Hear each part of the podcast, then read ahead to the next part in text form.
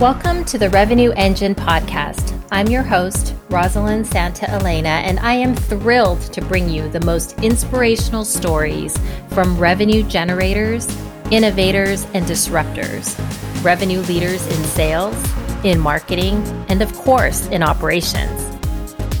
Together, we will unpack everything that optimizes and powers the revenue engine. Are you ready? Let's get to it. So, how do you accelerate your career and grow? Take risks. If it feels uncomfortable, do it. That is just one of the pieces of advice from Kyle Lacey, the Chief Marketing Officer at Lessonly. Kyle has built an amazing brand for Lessonly, but he also has an amazing personal brand.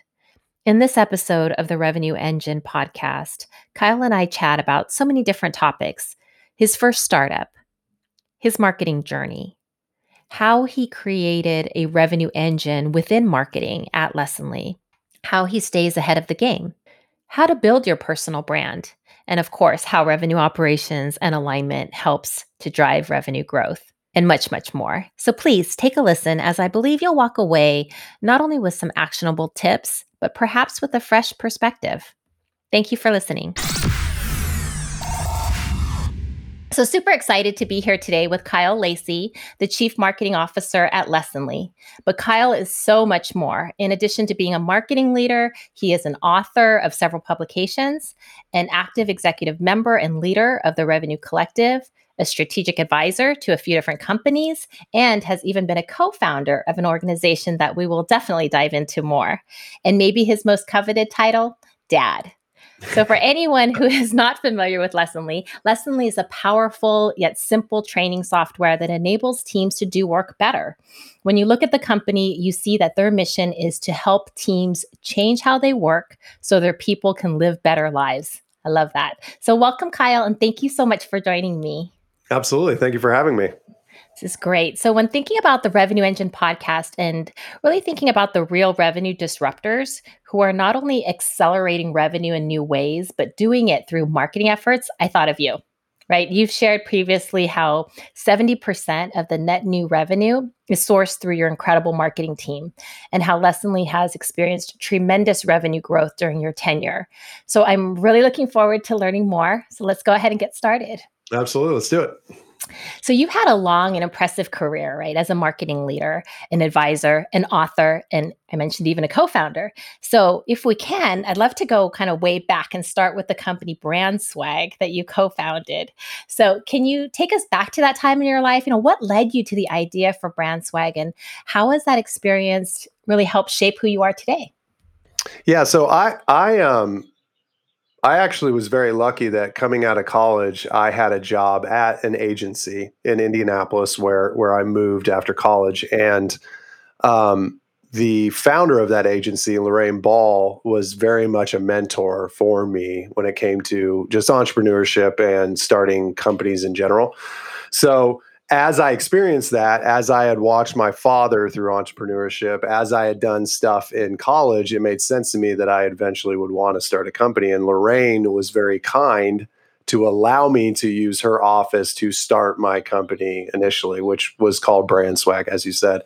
Hmm. And it was mostly, um, I didn't quite know what I wanted to do. And I think that's why we started it. I, I had taught myself graphic design, and that's what I was doing at, at Round Peg, which was Lorraine's agency and mm-hmm. the the the company brand swag was more around logo development which led into like social media consulting which led to the books.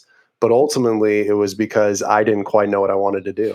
So i just i said all right i i know how to network. I know how to meet people. Um, there's a need here for design web design logo design. And so i did it. Very interesting. That's a had no idea that's how it started. So that's great. Um, let's talk. I guess maybe let's shift over and talk more about your marketing journey. Right? You've been sure. at a variety of organizations. You mentioned being at an agency. I know you've been at a venture capital firm. You've even been at a company that IPO'd, which was later acquired by Salesforce, and other companies as well. So can you share more maybe about your career journey? You know, some of the key milestones or decisions made, and how that led to Lessonly. Yeah, I, I think overall, throughout my entire career, it has been taking risk for the most Mhm. part. Um, you know, when Brand Swag failed miserably, which I think is a whole different podcast, um, I had I had taken some risk when I was there to write some books. You know, Wiley uh, was was part of the Dummies guides, and then I, I wrote a book called Branding Yourself from Pearson, and that kind of catapulted me into this realm of social media consulting, which at the time nobody mm. knew what the hell to do with any of it, right? Right. Like, and so we were teaching people how to use LinkedIn, Facebook, Twitter, all that stuff. And when my business failed, Exact Target was a customer, and I had the choice between Exact Target, which would have been a huge leap for me, and then a smaller company in Indy. And I took the huge leap. And Exact Target was a completely different world, thousands of employees, 100 million plus in revenue. Uh, we, you know, we bought two companies the year I joined. We IPO'd. We were bought by Salesforce, and then understanding that I didn't want to live in the world of Salesforce because there's just too many people. I mean, for those of us that have worked in large companies, you understand, right? There is, Right. there is, there is. my- One of my best friends works there. I have a lot of friends that work there. They love it. It just was not for me. It's a great company, and so that's when OpenView called, and they they were involved in Exact Target, and there's a lot of like network connections. Mhm. And it was a huge leap for me to move to Boston, a tier one city, and work in venture capital because that was not something that I had ever thought I'd be doing. But it was it was a leap and it was something that felt uncomfortable. And then when Lessonly came around, it was my first executive role and it felt uncomfortable and it was a leap. And so that for me and marketing, it has always been what makes you uncomfortable and you should you should do it unless it's something like, you know, don't get hurt or anything. Right. Right. I love that. Yeah, I remember a saying somebody had told me about, you know, get getting comfortable with being uncomfortable, right? Because that's the only way you grow. Yeah, absolutely. And that's the only way that you can you grow. I mean, think about working out, right? You run to break down muscles, you lift to break down muscles so that they re, you know, that they grow stronger. The same thing applies to your career. It's like you you have to take risk and if you fail, fine. Everybody Right. fails.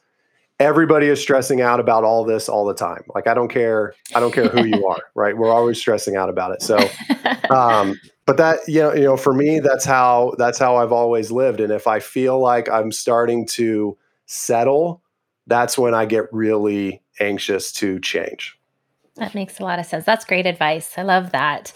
Um, so let's talk about Lessonly a little bit. So, you know, since joining Lessonly, I mean, it's grown significantly, right? In the four years that you've been there, I'm sure the company has changed quite a bit, especially, you know, as the needs and demands for, you know, revenue enablement, training, optimization of the revenue team have all accelerated, right? You've experienced double digit growth, and much of that net new acquisition is a re- direct result of marketing efforts. Um, so, what are some of the things that you've designed and implemented in the marketing function at Lessonly that have really helped accelerate revenue? yeah so the first the first thing for sure is um, simplifying the funnel. That was that was one of the first things that we did. We we realized pretty quickly that we were looking at too much in the funnel too many metrics too many kpis too many conversion rates and sales had no idea what we were talking about half the time right Mhm. So simplify the funnel. The only deals we work are people who raise their hand. Like I'm not sending I'm not sending an ebook lead to to a rep, to a human being to work, right? It's Right. whoever raises their hand, whoever wants a demo, right? Like like that is an MQL. So simplifying the funnel was huge because it allowed us to focus and allow and revenue went up because we focused on the prospects that really wanted the demo, right? Mhm. They really cared.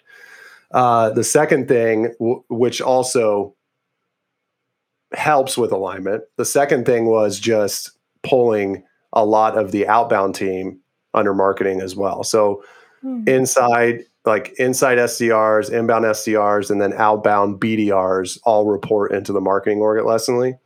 And that allowed us to unify top of funnel so that our go to market motions were together. And it also forced alignment between sales and marketing because sales is not solely dependent because they self-source and that's actually that's actually been going up in the in the last year um, but marketing was responsible for a lot of their quota attainment so It forced the AEs to work with the BDRs. It forced me to work with sales leadership. Um, and the third thing, which is pretty simple, is that one of the first things I did when I got to Lessonly was I introduced a marketing request form. And it's really, really simple. Whenever anyone, I don't care if you're the CEO or you're an account executive, needed something from the marketing team, they had to fill out a request form. Hmm. Because what was happening was the team was getting pulled in every direction because a yeah. sales rep would just randomly message somebody and say, I need help on this deck. And there was no forcing function for them to say, Hey, you I can't right now. So they felt like they always had to help. And so a lot of this aligns to just focus. And so they were they now had the ability to say, "Hey AE, I can't help you. You need to go fill out a request form and we'll get back to you." And mm-hmm. that's been it seems simple, well because it is, but it was massive when it came to the demand gens team focus around um, around just driving revenue because they didn't have to deal with all the other stuff that was happening. Yeah. Um, and then the fourth thing was we redesign we pretty much redesign the site every year that's wow. uh that's a huge thing for us because organic is such a strong channel for us that we need to constantly be evolving the way we think about page load about design about how somebody's using the site mm-hmm. um and I think that's four things, right? Did I say four things? Yeah. Four things. if you have more, definitely. There's probably, there's probably more. I mean, we've done you you know as well as I do is that you look back on I've been there four years and you do so much. Yeah. That's why I love venture back software. You do so much in a small amount of time. That's kind of yeah. it's kind of hard to remember all of it. I'm glad yeah. that you preempted this with with questions so, so I could think about it. You could think about it. Yeah. I mean, definitely startup. I know with a kind of high growth startup, people always talk about how it's like in dog years. And I always say, mm. mm, my experience has been not quite dog years, but it's about a 3x multiplier. It is. That's where I've kind of found the balance. It's like a month is like a whole quarter, you know, yep. a year three, and that yep. feels about right. So cool. So let's talk a little bit about just sort of the impact of, you know, the global pandemic with COVID. Obviously, it's impacted us all from a business perspective as well as from a personal perspective, right? Many organizations now have been forced to train and coach and enable their teams remotely, right? And virtually. Yeah. So how has this impacted Lessonly? Like how has it changed, if at all, sort of your approach to marketing?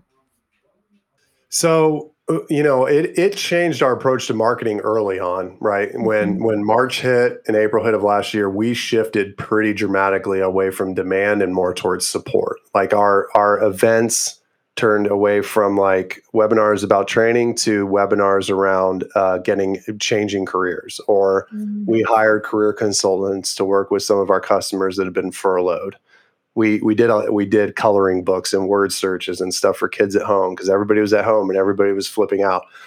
Um, and then you know as as the year progressed, what we found was that you know people started getting more used to it.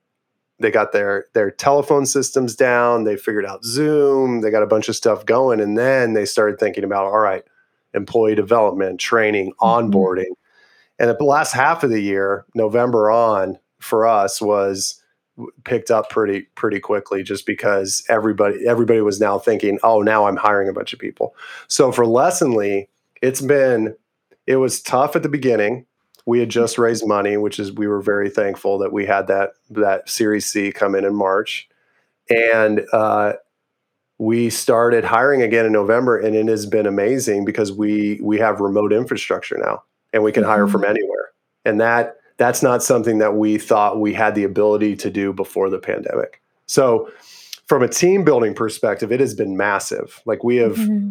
the, the people we're hiring, they're remote. Like there's just a different um, there's a different skill set now out there that we are looking at outside of just the city that we're in. Right. Um, from an external perspective for business, it's been huge because people are now getting to the point where they're like, yeah, I can't fly everybody in for training, or SKO needs to be virtual, or I mean, you and I could talk about this all day long, but it's it's um they're finally getting to the point where they have to they have to start thinking about remote training. Yeah. And I don't think that was the case the first half of the year. I think everybody was just trying to figure out what the hell was going on. yeah, exactly. With family and like everything else happening. Yeah, everything else going on. It's just a big blur.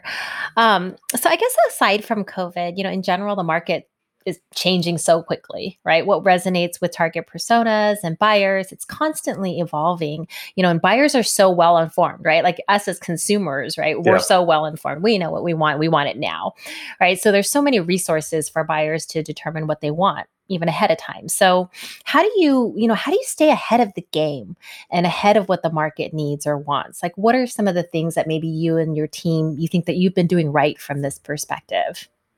Um, so listening, we we spend quite a bit of time listening to customers. We have a Mhm. full-time customer marketing manager. We have a mobile app called Lamination that has a lot of our customers on it, and and we are constantly listening to them. So that's that's number one. Um, number two is we actually started talking to analyst firms, which I was it was harder for me at the beginning of my career at Lessonly to do that. And now that we have over the past year, it has been it has been massive for our, just our ability to understand what's happening in the market by talking to analyst firms. Um, there's positives and negatives to to working with analysts, but I've experienced very positive things at at Lessonly. Um, and then the third thing is we kind of create it. We kind of create our own destiny. We've always been a company that is that will watch trends, but we want to try to create them as well. And if we can balance those three things, then uh, then I feel like we we will not be a follower. I think that's my biggest fear is that we fall into this this category. We fall into a category, or we you know we don't evolve, and we just become another another solution set within sales enablement or whatever. Um, We Mhm. have to be constantly evolving in order uh, for us to continue to be a leader. That's great. I love that. That's great advice. Um, so you mentioned earlier about sort of the, the web design and such, and I know that you, you know, you just redesigned not too long ago. Um, you completed a complete redesign and transformation of your website, and I heard that you did that all in house. So can you share a little bit about, you know, sort of the thought process around the redesign and maybe what you were hoping to accomplish in terms of that brand refresh? Yeah, the, so this this happened. We we had an extreme case happen in Uh. 2018, and then we do it every year now. We actually just rolled out. We're testing it now, but we rolled out some new designs on Monday, March 22nd. Um, so in 2018, we discovered that our our organic traffic and and our organic leads were were dropping pretty significantly over Mm. like a three or four month time frame, and it had to do after digging, it had to do with one of the Google releases. I think it was, I don't know, some animal. I think it was penguin, but um, it, it was it was basically they they released something that said if your page load time slows down, like we're going to kill you on organic search. Oh, And our page load time, there's a there's an uh, a Chrome extension called Lighthouse that is built by some Google engineers that will rank each page on your website with like a Google score across four different things, I think. And our website was terrible, uh-huh. like my dog is telling me. um, and uh, so I made the decision to say, I'm going to take pretty much the entire team. We pulled them out of the office and put them in a separate location, and we rebuilt the website from the ground up in six to eight weeks. And wow. through that, we realized, hey, this is a great time to do a rebrand. To at least, we had a bunch of dark colors. We had a midnight color that was kind of our main brand color, and we just redid all of it. Um, and it was significant improvement when we launched it. And that's when we made the decision to get rid of most of our forms. It, it was Mm. just a complete overhaul. And then every year we just do what we call just mini projects where we will like this last one we launched, we redid some messaging on the web, the homepage. We redid the product page. We redid our enterprise page. Um, and we do everything in house, like you said. We have designers, web dev. Um, for the website project, we had to outsource some of it because it was a huge lift. But but now, uh, all of our CRO tests, everything is done by the by the brand team. Oh, that's amazing. That's amazing. And I know you guys have a have a great brand too. I mean, Lessonly, but you know, on the topic of brand, right? You also have a great personal brand, right? I'm not sure that anyone can think of Lessonly without thinking of Kyle Lacey first, right? In fact, I know you've written a book all about personal branding called yeah. Brand- Branding Yourself, right? Focused on how to use social media to help drive this. And you mentioned this a little bit earlier too. But I'd love to hear how, you know, the idea for the book came about, as well as any tips you have for someone who might be interested in really looking to start building their own personal brand. Yeah. So the book came about. I had I had just I had just launched Twitter Marketing for Dummies, which you can go buy if you want, but it's completely out of date because it's a book about Twitter, which is published in which was published in 2013. But uh, wow or tw- no 2010 so once you publish a book it's fairly easy to to pitch other publishers on doing something else. So i had a friend of mine Erik Deckers who was here locally in indy.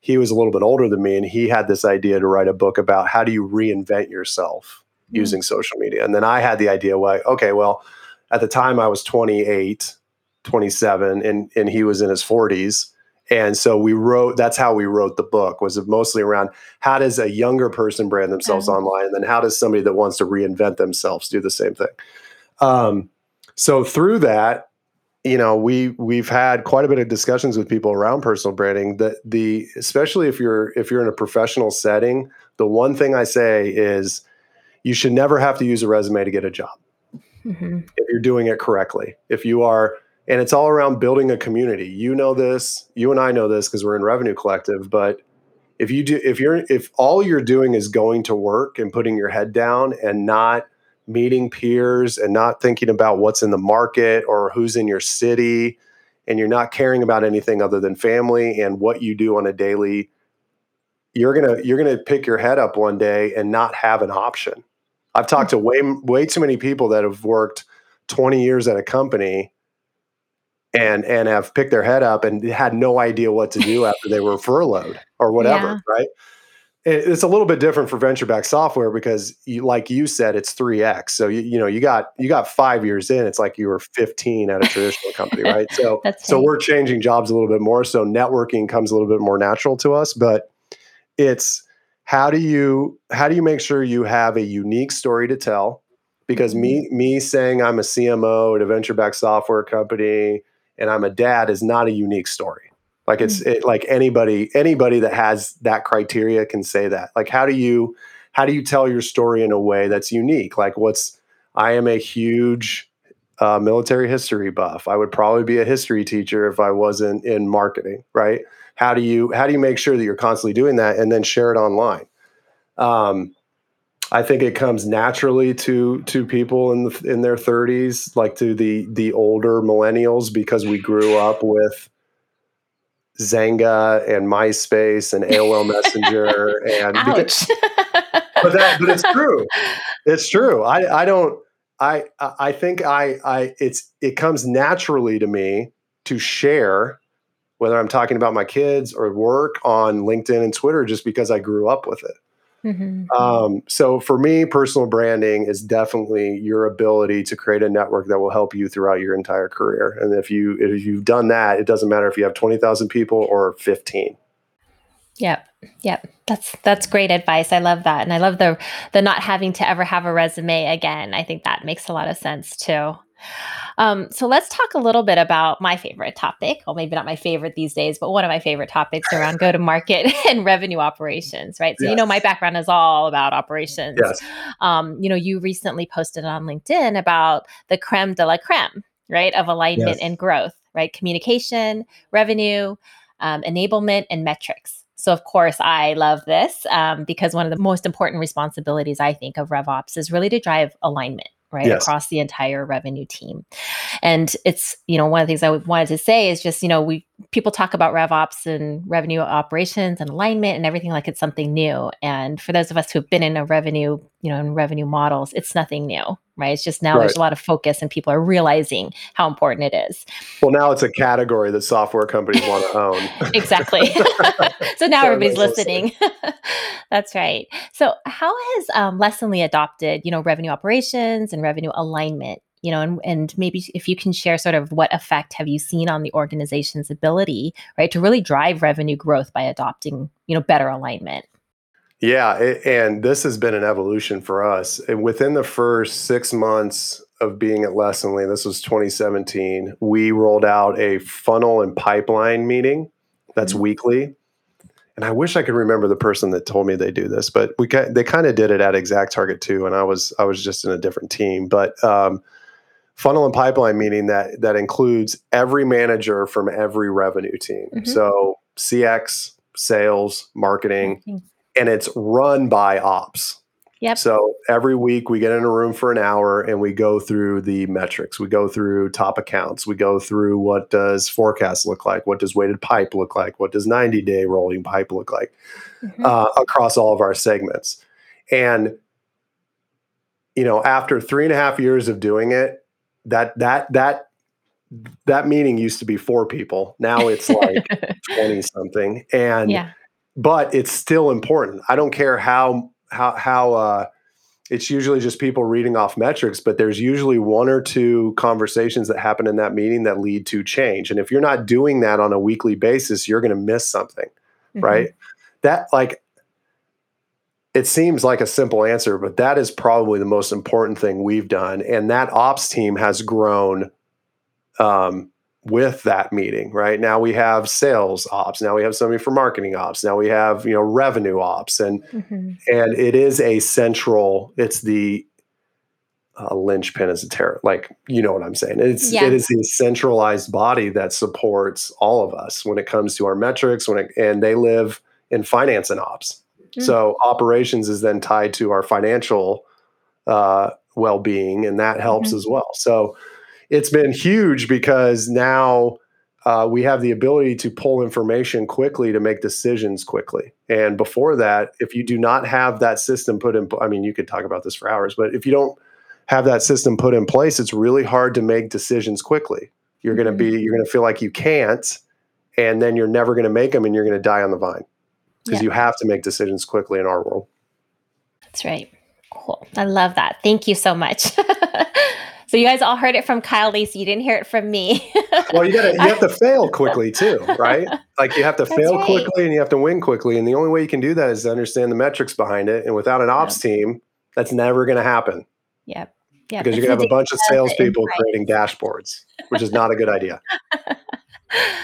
Love that. So, you know, when I think about the revenue engine and, you know, this podcast, I'm always hoping that others will be able to really learn how to accelerate revenue growth, right? Empower that revenue engine. And so I think we've touched on a lot of different areas here to help with that. Definitely some actionable tips and some really good perspective and higher level thoughts. Um, so if we had to sum this up, you know, just in a few points, like what are some what are the key elements that from your perspective that have really contributed to the growth, right, that Lessonly has experienced? Uh, build an ops team that's more than one person. they should not live in a go to market team. They should live outside of it. You know, whether they live in sales readiness, sales experience, or if they live in finance and ops, I do not care. They should not live in sales and they should not live in marketing or CX. They should live outside of it.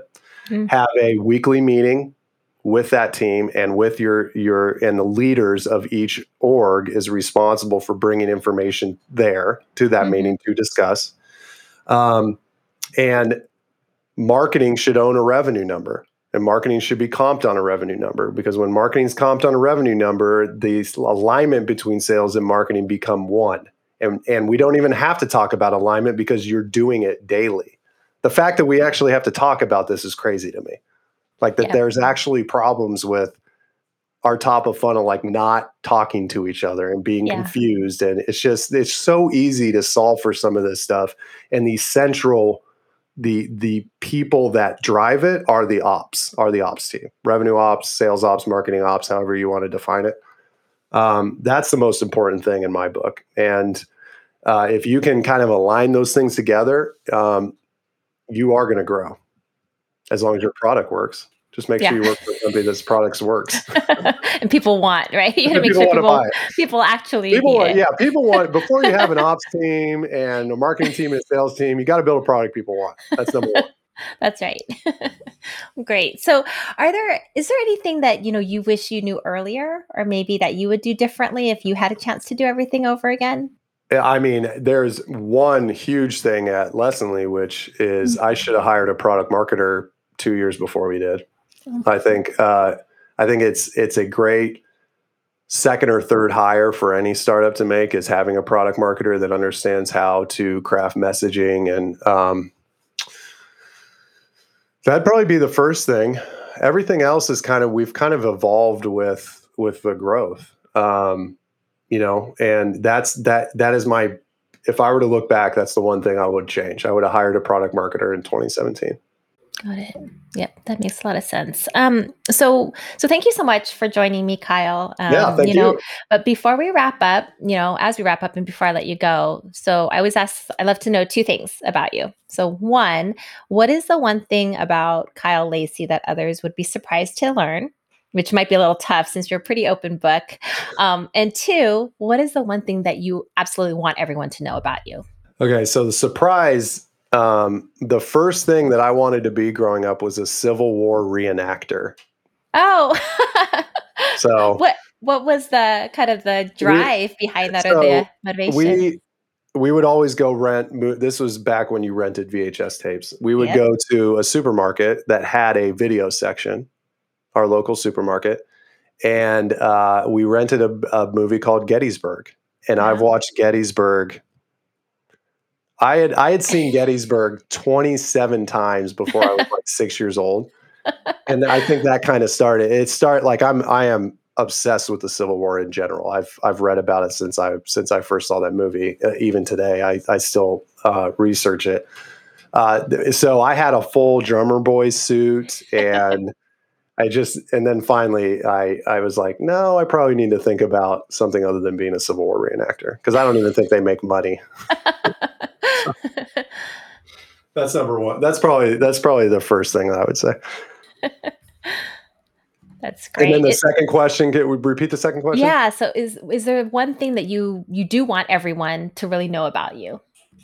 I hate onions and avocado. I don't.